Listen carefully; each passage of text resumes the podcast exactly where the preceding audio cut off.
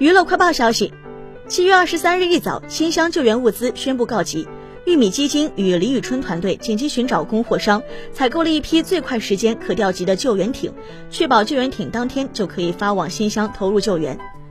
李宇春个人捐款六十艘救援艇、五百件救生衣。玉米爱心基金首批总价值五十多万元的援助物资，包括饮用水、被褥、照明设备等急需用品，已发往灾区。